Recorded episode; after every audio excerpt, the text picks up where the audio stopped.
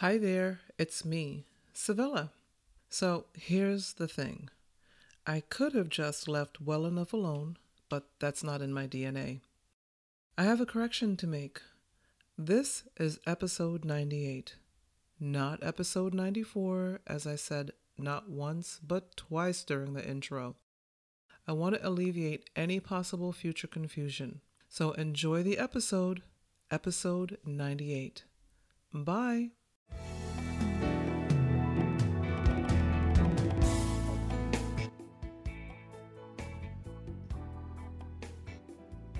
Well, hello everyone. Welcome back to Childless Not by Choice, where my mission is to recognize and speak to the broken hearts of childless not by choice women and men around the world. Civilla Morgan here. I am spreading the great news that we can live a joyful, relevant, and fulfilled life, although we could not, did not have the children we so wanted. As we continue on here with episode 94, I would like to thank my Patreon contributors. I have two now. Patreon contributors are those who have taken an interest in my platform, whether they fit the childless not by choice demographic or not. They have decided to contribute a certain dollar amount on a regular basis to help fund my dream of creating awareness and conversation for the childless not by choice community globally. So be sure to click the Patreon link for details, and that link is right there in the show notes. It's patreon.com forward slash childless not by choice. I'd like to thank Jordan Morgan, who has been a long-time patron. Thank you for your patronage, Jordan Morgan. And I would like to thank new patron Ivy Calhoun for your patronage. Ivy, it's awesome to have you on board. I so appreciate your monthly gift towards the platform, and it's not taken lightly at all. So thank you very much, Jordan Morgan and Ivy Calhoun. It is appreciated. Well, today for episode 94, we have a guest. That means I have an interview. It's not just me today. So I know a lot of you love the interview um, formats and very happy to have Mrs. Michelle Link on with us today. Michelle says in her bio that as the last of their six children are now grown, Michelle and her husband of 29 years have opted to continue the energy and chaos of family in their home by adopting dogs. Training their three golden doodles, so cute and curly, has become Michelle's passion, which ultimately culminated in the therapy dog certification of their girl, Murphy. Michelle volunteers with Murphy in several capacities as a therapy dog team, but she is also inspired to educate and encourage others sharing the life changing benefits she's discovered in her personal relationship with Murphy. Good morning, Michelle. It is morning. It's a Saturday morning. Thank you so much for being with us. How are you doing today? I'm doing great, and I'm so excited to be here with you. I always love to talk about dogs. Okay, I'm so glad that you were able to make it out this Saturday morning. And we're going to jump right into the interview here. We just have a few questions here, and I want to just basically I'm going to be educated on this as well, but educate those out there who are listening who may not know what therapy and certification of dogs is all about. And we're even going to talk about how dogs are, and pets in general, are a great support for those of us who are childless, not by choice. Yes. So, the first question that I have here is the first thing I think I asked you in our pre interview conversation was what type of dog is Murphy? And you said that Murphy is a golden doodle. That's so. right. Murphy's uh, mother was a golden retriever, a red golden retriever named Rusty, and her father was a white poodle named Tony. Okay. And uh, yeah, the owners called him Tony Macaroni. And uh, when I saw a picture of him, I could see why, because he just, his very curly, very, very mm. curly white poodle. But anyway, Murphy's a beautiful, as I call her, my little Irish redhead. She's just a, a beautiful apricot color with a touch of white on her chest. And we're going to be posting pictures of Michelle and Murphy. So be sure to, when you check out the uh, episode, to check out the pictures. We'll be posting some pictures of them. So the other question that I have here is Does it matter the type of dog when you're talking about training and certification? It does not. I learned a lot through this process with Murphy. And, you know, really, we talk about training dogs, it's a lot about training people. We hired a dog trainer who came here to the house to show me how to train Murphy because I knew her obedience training would be very important since I intended her for therapy work. In one of our sessions, the trainer, he would always bring his German Shepherd with him. And he did that purposely as a distraction for Murphy so that she could uh, practice obedience even with the distraction and temptation of this beautiful, fun German Shepherd about. But anyway, he mentioned that any dog can be trained to do anything. And I do believe that. And some dogs are easier to train. They might, you know, have, you know, more of a energy or a purpose to please and bond with humans as opposed to others so it might take longer to train certain dogs than others but but no it does not matter what type of dog that you have for companionship you just want to bond with that dog through training okay awesome that's that's great information another thing that i learned from you in our pre-interview conversation was that there is a difference between a prescribed emotional support dog and a certified dog. So can you yes, the- there is a big difference, and I'm always happy to make this clarification. As as a matter of fact, Murphy and I have gone on speaking engagements to share information like this because it's with the popularity of companion pets and with them traveling and uh, participating in people's lives more and more, there is a need for this clarification. So I just want to say you know, we have these three golden doodles. So there's Murphy, who is my emotional support animal, and she's also certified for therapy work.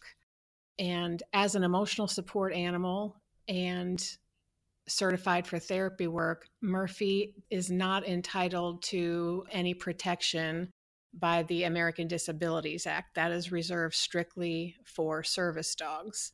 So, you know, the baseline animal that you would have is a pet. You could just, it's a pet or a companion. There's no uh, certification there other than whatever your county, you know, legislation is about that.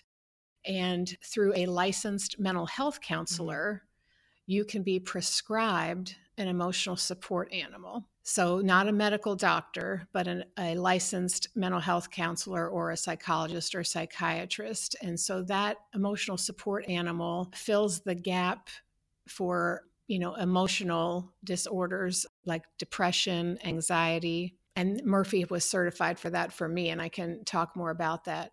Now, as a therapy dog, Murphy went through basic obedience training and was required to achieve a canine good citizen award or uh, accomplishment.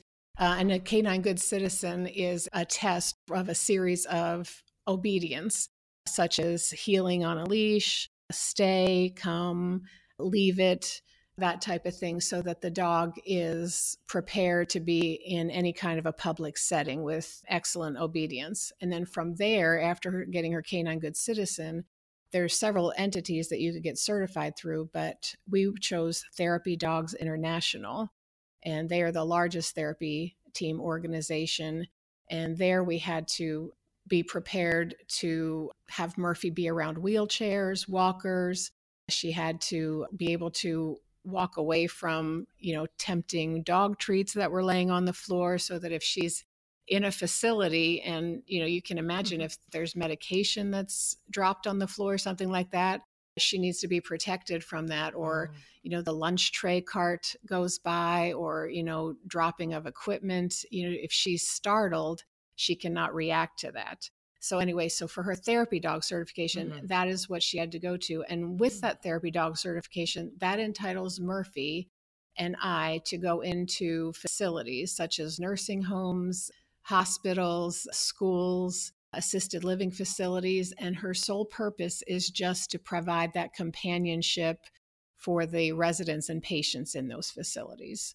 So, again, this doesn't mean that I could take Murphy with me to the grocery store or to a restaurant or to the movies. That is not what she is certified to do. So, that's a therapy dog. And then that leaves us with a service dog or service animal and that dog performs a specific mm-hmm. service to supplement a person's disability. So, for example, the most obvious and well known service dog would be a seeing eye dog. You know, we often see a, a, lot of those are German shepherds. So, we often see a blind person accompanied mm-hmm. by a seeing eye dog. This could be a person who has mobility issues where a dog will open the door, will just assist in various ways, retrieve paperwork from a high counter in a uh, medical office or as the person is traveling. It can also be a dog who is trained to detect insulin levels in a diabetic or certain diagnostic levels for people who are prone to epileptic seizures so that the dog can alert their human that this is coming and that they should take medication to prevent it. So those type of service animals are protected by the Americans with Disabilities Act, meaning they can accompany them anywhere they go, the grocery store, a hotel, a restaurant, on an airplane, etc. So I hope that kind of helps gives clarification. And it definitely does. I believe in the in the beginning of your explanation you uh, touched on a portion of the next part of the question which is the companion pet, which is I think I had in here and then what is the difference between a companion pet and and an emotional support animal and a service dog. So you basically did break all of that down. So that's appreciated. And that helps people with well, you know, if they're paying attention, differentiating between the type of dog, and, and I know in some cases you, they don't like those particular dogs to be petted, for instance. They don't want you to pet the animal because the animal is working. Correct. And that would be the service dog who's providing that service. And I will say for Murphy, when I have her out and about with right. with me at locations, generally most people are pretty well educated about that and ask if they can pet her. And then I explain, of course, that she is a therapy dog. And while she's working as a therapy dog, that is her mm. job to behave compliantly and, you know, be affectionate and, and ready mm-hmm. for ready for petting and companionship. Okay, awesome. That's great information. And as we move on here, I, I wonder too, and I think we talked about this a little bit in our pre interview conversation, other than your own experiences with pets, just so and, and if you have any links to anything i'll put them in the show notes are you aware of any studies that support the benefits of a relationship with a pet yeah there are many studies about this and just as an example the american journal of critical care conducted a study of 12 minute visits with therapy dogs with uh, patients that were hospitalized with heart failure and it proved that the visit improved cardiopulmonary pressures, mm-hmm. neurohormone levels, and anxiety in those patients that were hospitalized. So, and there's many studies about the affection and companionship of a dog improving these healing factors in a, a person's physiology. Also, Massachusetts General Hospital research study gathered women that had at least one child age two and 10 who also had a pet dog in the house for at least two years. And there were two sessions. So the first in home session included having a questionnaire that was related to the relationship between both the child and their dog.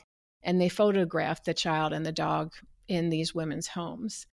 And then they had a, a special type of MRI uh, called an fMRI that showed that while looking at pictures of both their children and dogs separately, both times the same levels of oxytocin were released in their brain and this is oxytocin is involved in pair bonding and the maternal attachment so i just want to that was reinforcing what i've already mm-hmm. come to know is that the bonding ability between a human and a dog is a real thing and I feel that sometimes I, I, see, especially online, people try to dispute that or put that down and say, you know, stop saying that, you know, your dog is your child or stop referring to yourself as a, a fur mom or a fur baby mom. And I just think that those folks mm-hmm. are misguided and have no platform to speak from on that. And everyone's journey is different. And so I don't want to imply that everyone loves dogs or would benefit from a relationship. Not everyone's an animal person. But for those that are, you know, struggling in any way emotionally, I feel it's a great thing to consider the companionship of a pet. And it doesn't even necessarily have to be prescribed by a licensed mental health counselor just to bring a companion animal into your home. The, you just need the prescription for the emotional support animal if you want that dog to travel with you or uh, accompany you to a, a hotel room or something while you're while you're traveling. Well, you kind of touched on one of my next questions because I have a couple more questions here, and one of them is, and and so you have a chance to elaborate on what you were just saying, if you'd like. Does speak to us about the fact that there is value in having quote unquote fur babies, and that doing so does not diminish or minimize those with pets who happen not to have children.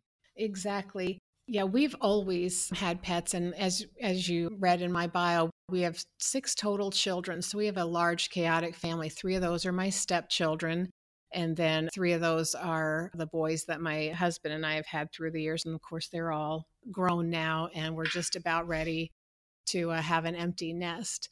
So while I don't identify personally with being childless not by choice and having had a large family, I can identify with other types of heartache in life. And uh, I've always been a person, you know, as an adult who's been diagnosed with clinical depression. And I've been fortunate that through medication and mental health counseling and personal lifestyle choices, I've been able to manage that and keep that at bay. And in 2016, our family just went through a series of you know extraordinary hardships that included you know a near business bankruptcy um, some deaths in the family including a, a suicide of our, our grandson so those events changed me and I was always very active and busy um, in the care of my parents. I would often fly to Pennsylvania to mm-hmm. see my parents. Uh, one is in an Alzheimer's community, and my my dad is there as well in an independent living facility. But I just became overwhelmed with anxiety, sometimes triggered, sometimes not. And at this time, I was using, I had Murphy trained for therapy work. And my husband, I just talked about, he said, you know, if you could take Murphy with you when you travel alone, you know, I wonder if that would help. So we actually spoke with a licensed mental health counselor who interviewed me, you know, very in a very detailed manner. And she determined that yes, I would benefit from an emotional support animal in Murphy coming along with me to accompany me. And I will say it does alleviate anxiety. So while again, I don't identify with being childless not by choice, I do have other pains and challenges in life that Murphy and, and the uh, relationship with all my dogs has been able to temper and comfort. And I would like to encourage those, you know, struggling with the challenge of childless not by choice to consider a companion animal in your life to build relationship and, you know, have that additional sense of purpose in your life. There's many purposes in your life, but a, a pet does give you that relationship and set of, sense of purpose. I, I totally agree. And I, have said, you know, in, on several episodes, I say it all the time that, you know, being childless not by yeah. choice is is traumatic. It can be traumatic, and depending on where in the world we live, it can be worse than traumatic because we just have to deal with uh, society, society's expectations, and when we're mm. not able to have those children, what society oh. does to us, treating us like second class citizens, doing and saying passive aggressive things to make us feel worse than we already do, etc. Or trying to make us feel worse than we already do. But I always say that, you know, almost everyone on this planet is going to suffer something, and almost everyone is suffering some type of trauma. It just so happens that the one we deal with on this platform is being childless not by choice, but there are other types of trauma out there. And I just appreciate the way you so eloquently explained your trauma and how you dealt with it and how important pets and fur babies are, regardless of the trauma. So I appreciate you just being able to to talk to us from that level. I'm sure the, the listeners appreciate that as well. Yeah, I'm happy to share. I will say maybe not so much related to the therapy dog aspect, but you know, as you and I have discussed before, you know, you and I came to know each other. So, just out of interest and support of this person that I'm endeared to, Civilla, I'm interested in this podcast, even though the title does not personally apply to me. But I really have encouraged several people, you know, if they even if they don't tune in all the time, to at mm-hmm. least tune into some episodes and be aware of the concept. Because, you know, right. if you're not aware of the issue of childless not by choice if you don't have a sensitivity to that you know we make an innocent statement like uh, my boys are all at the ages where kids are you know dating or getting married and then you know i hear people making comments and i could have easily made this comment a few years ago to say oh now you're married now it's time for the babies you know and you're kind of saying that in a joking teasing way and i just will say i just have a little check in my soul about that and i just think well mm-hmm. i you know if that's what they want and hopefully that's what their journey allows but it's not something they need to hear right and it's not something they we might not even be aware of what their health circumstances are or you know as far as that so it's, it's a very a personal right. thing and uh, anyway i appreciate the awareness to be sensitive that everyone's journey is different right. and we don't need to contribute to the pain of that, you know, unintentionally, you know, and certainly not intentionally. Right. And so that's where the awareness creation comes in. And yes, we have talked before about the fact that you do listen, and I so appreciate it because when I mentioned that there are women out there who are married and have children and grandchildren yes. who listen to the show, you're one of the people I'm talking about because You've told me on several occasions that you listen. So I do appreciate your listening and for helping me get the word out and for, you know, just letting me know how the podcast has helped you with how you process commentary. I have one more question, and I think I think you kind of touched on it, but if again you want to elaborate, that's fine. But my last question was, when did you personally realize the healing value of a relationship with dogs? And I guess you kind of touched on it, but if you wanted to add anything, yeah, I think that when my mother was diagnosed with Alzheimer's and it became time to put her in an assisted living facility, when my father and I walked into that secured area, we were greeted by this little black and white dog named Franklin. And I just immediately thought that was the neatest thing. And I've always been an animal lover, but this is a resident dog, Franklin, who stays there and, you know, goes room to room and just has free run of this secured memory care unit. And I was thinking, this was at a time in my life too where Again, the empty nest syndrome was impending, and we were talking about getting a dog of our own as opposed to, you know, something that the, the kids were asking for. And it was just that day that I thought, I am going to train our next dog to do therapy work so I can do this. So that was my initial awareness of a therapy dog and the possibility. And then you know, following as I was doing this process of Murphy bringing joy and comfort and companionship to uh, patients and residents at facilities, going through our own traumas, was when I became aware of the concept of an emotional support animal and, you know, did some research on that. So I've, you know, that's when I benefited personally having Murphy as play that role in my life. So she's unique in having a dual role of being a certified therapy dog, but also a prescribed emotional support animal for me.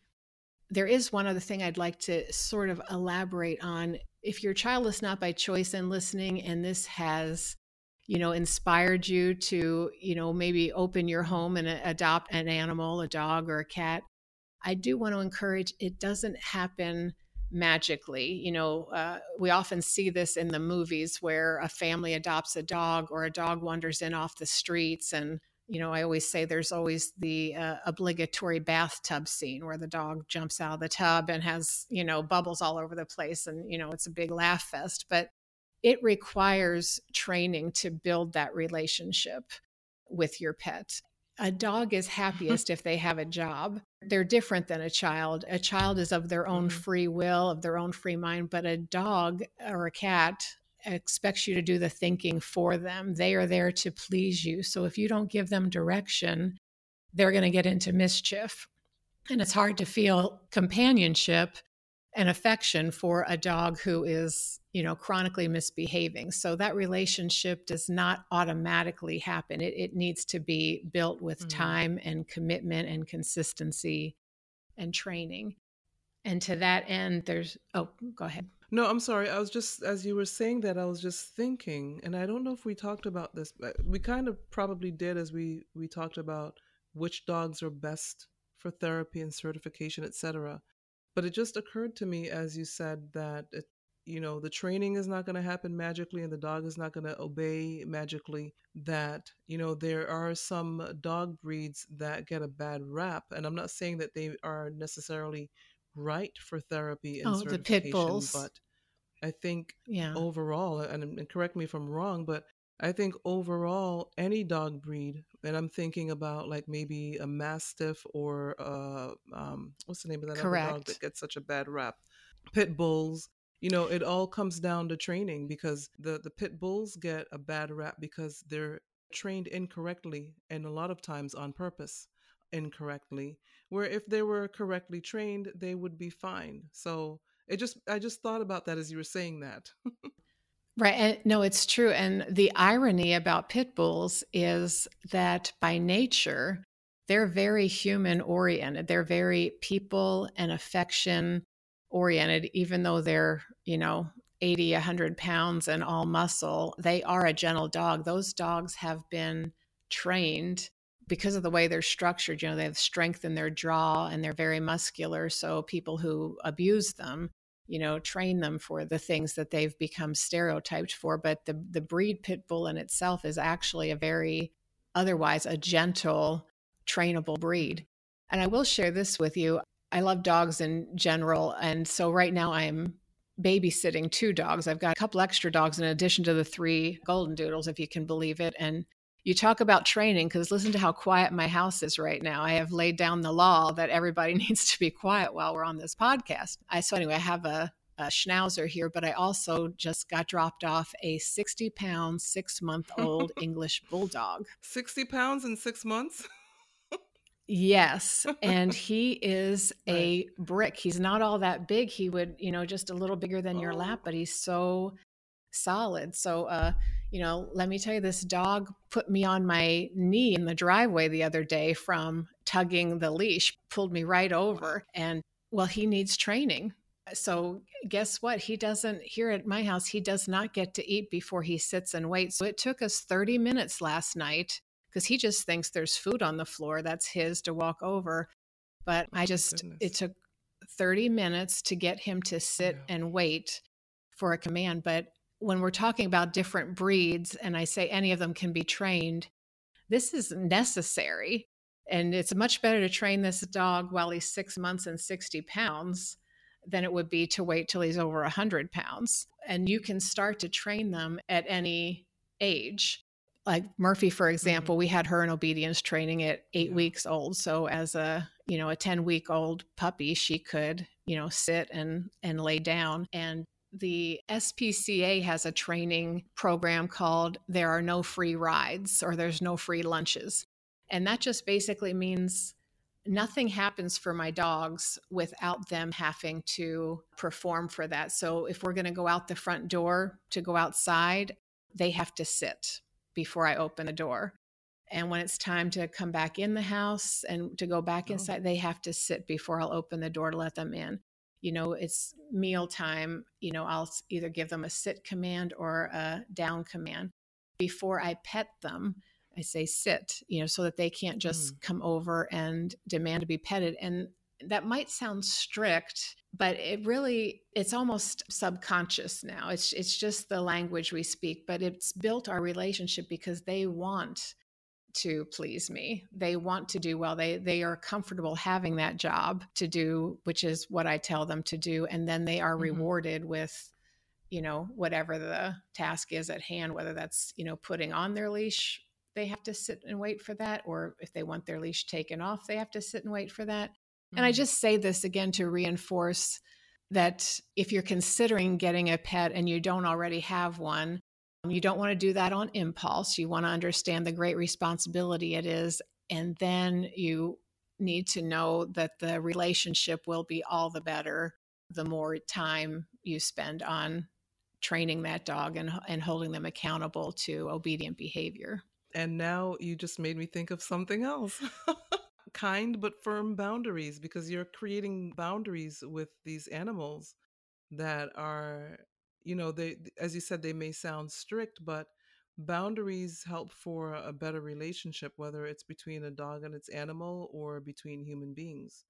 So that's a great Exactly. And I will say, um, too, so we had a friend come in the back door this morning, and, you know, this is a challenge at our house. If anybody new comes in, everyone's barking. It's very embarrassing, and it lasts about a minute. We're trying to work through that. It's a really tough behavior to break, but they do settle down. And, but anyway, I just want them well trained because we do have relationship with humans you know you want to bring if you're bringing an animal into your household you don't want mm-hmm. to create a boundary between yourself and your other relationships and family members and, mm-hmm. and friendships you know that's another reason why you want a, a well-trained dog and yes there are boundaries now our dogs are allowed right. to be on the furniture you know they sleep with us but they also can sleep in their crate you know if i want them to or need them to they just they just do as i ask them to do. They don't go beyond those boundaries. So that is important. And you can see too, as I'm talking about, you know, raising these dogs and training them and caring for them, mm-hmm. how someone childless, not by choice, could benefit from that companionship. And you could see where it's easy to develop a concept mm-hmm. of, you know, being a dog mom or a dog dad or you know considering them for babies because we spend you know so much time with them and build relationship with them and you know we communicate with them. If i'm not feeling well or if mm-hmm. i'm challenged or struggling i'm telling you murphy's right there in my lap. She senses my emotions. There's yes there's real relationship there. We've had a friend who whose wife passed recently and he was here for dinner on Tuesday night and Murphy was right there in the love seat with him, you know, just mm-hmm. providing comfort and companionship. You know, there were several of us mm-hmm. in the room, but she sensed wow. that you know he would be having some difficulty now and she was such a beautiful source of comfort to him so again i could i could reiterate that over and over but if anyone wants to minimize the relationship or say, oh, it's not the same as having children. They just don't have a ground to stand on. On that, I, I don't know if they're trying to make themselves a better parent or superior or what, but there's just mm-hmm. no foundation for for that type of attitude. Awesome, awesome word, and I appreciate you saying that, and I appreciate you being on today. And uh, just as we close out here, I just wonder if you have any closing. You're speaking to the world, so and you have been speaking to the world. so anything that you'd like to reiterate, no pressure. anything you'd like to, you know, any final words or anything you'd like to reiterate before we close out today's episode? I think that I would just, you know, summarize it all by saying that if you're having any challenge in your life, whether that's the struggle of being childless not by choice or, you know, any other emotional or chronic challenges in your life, do consider adopting a pet for that companionship. And when you do so, make sure that you take the proper steps and educate yourself that the dog is well trained so that you can enjoy the dog and the world can enjoy that dog or pet with you. Awesome. Thank you so much. Michelle, thank you so very much for your time today. I got so much information and encouragement out of this, and I know that each listener will as well. And I just want to let you guys know that if you want to contact or follow Michelle Link, you can just go to therapyteammurphy at mail.com. Therapyteammurphy at mail.com or Instagram at therapyteammurphy. And those are the two ways to contact or to follow the team as um, and you'll see lots of great wonderful pictures and remember, there'll be pictures in the show notes and also as I'm posting and reposting all over social media and on the website, we will have pictures posted all over the place. So thanks again, uh, Michelle. And uh, if you guys have any questions for me, remember just email me Civilla at civillamorgan.com or message me on Facebook, Instagram, or Twitter. Give me 24 to 48 hours to respond. And once again, thanks for listening. Have a great one. Bye.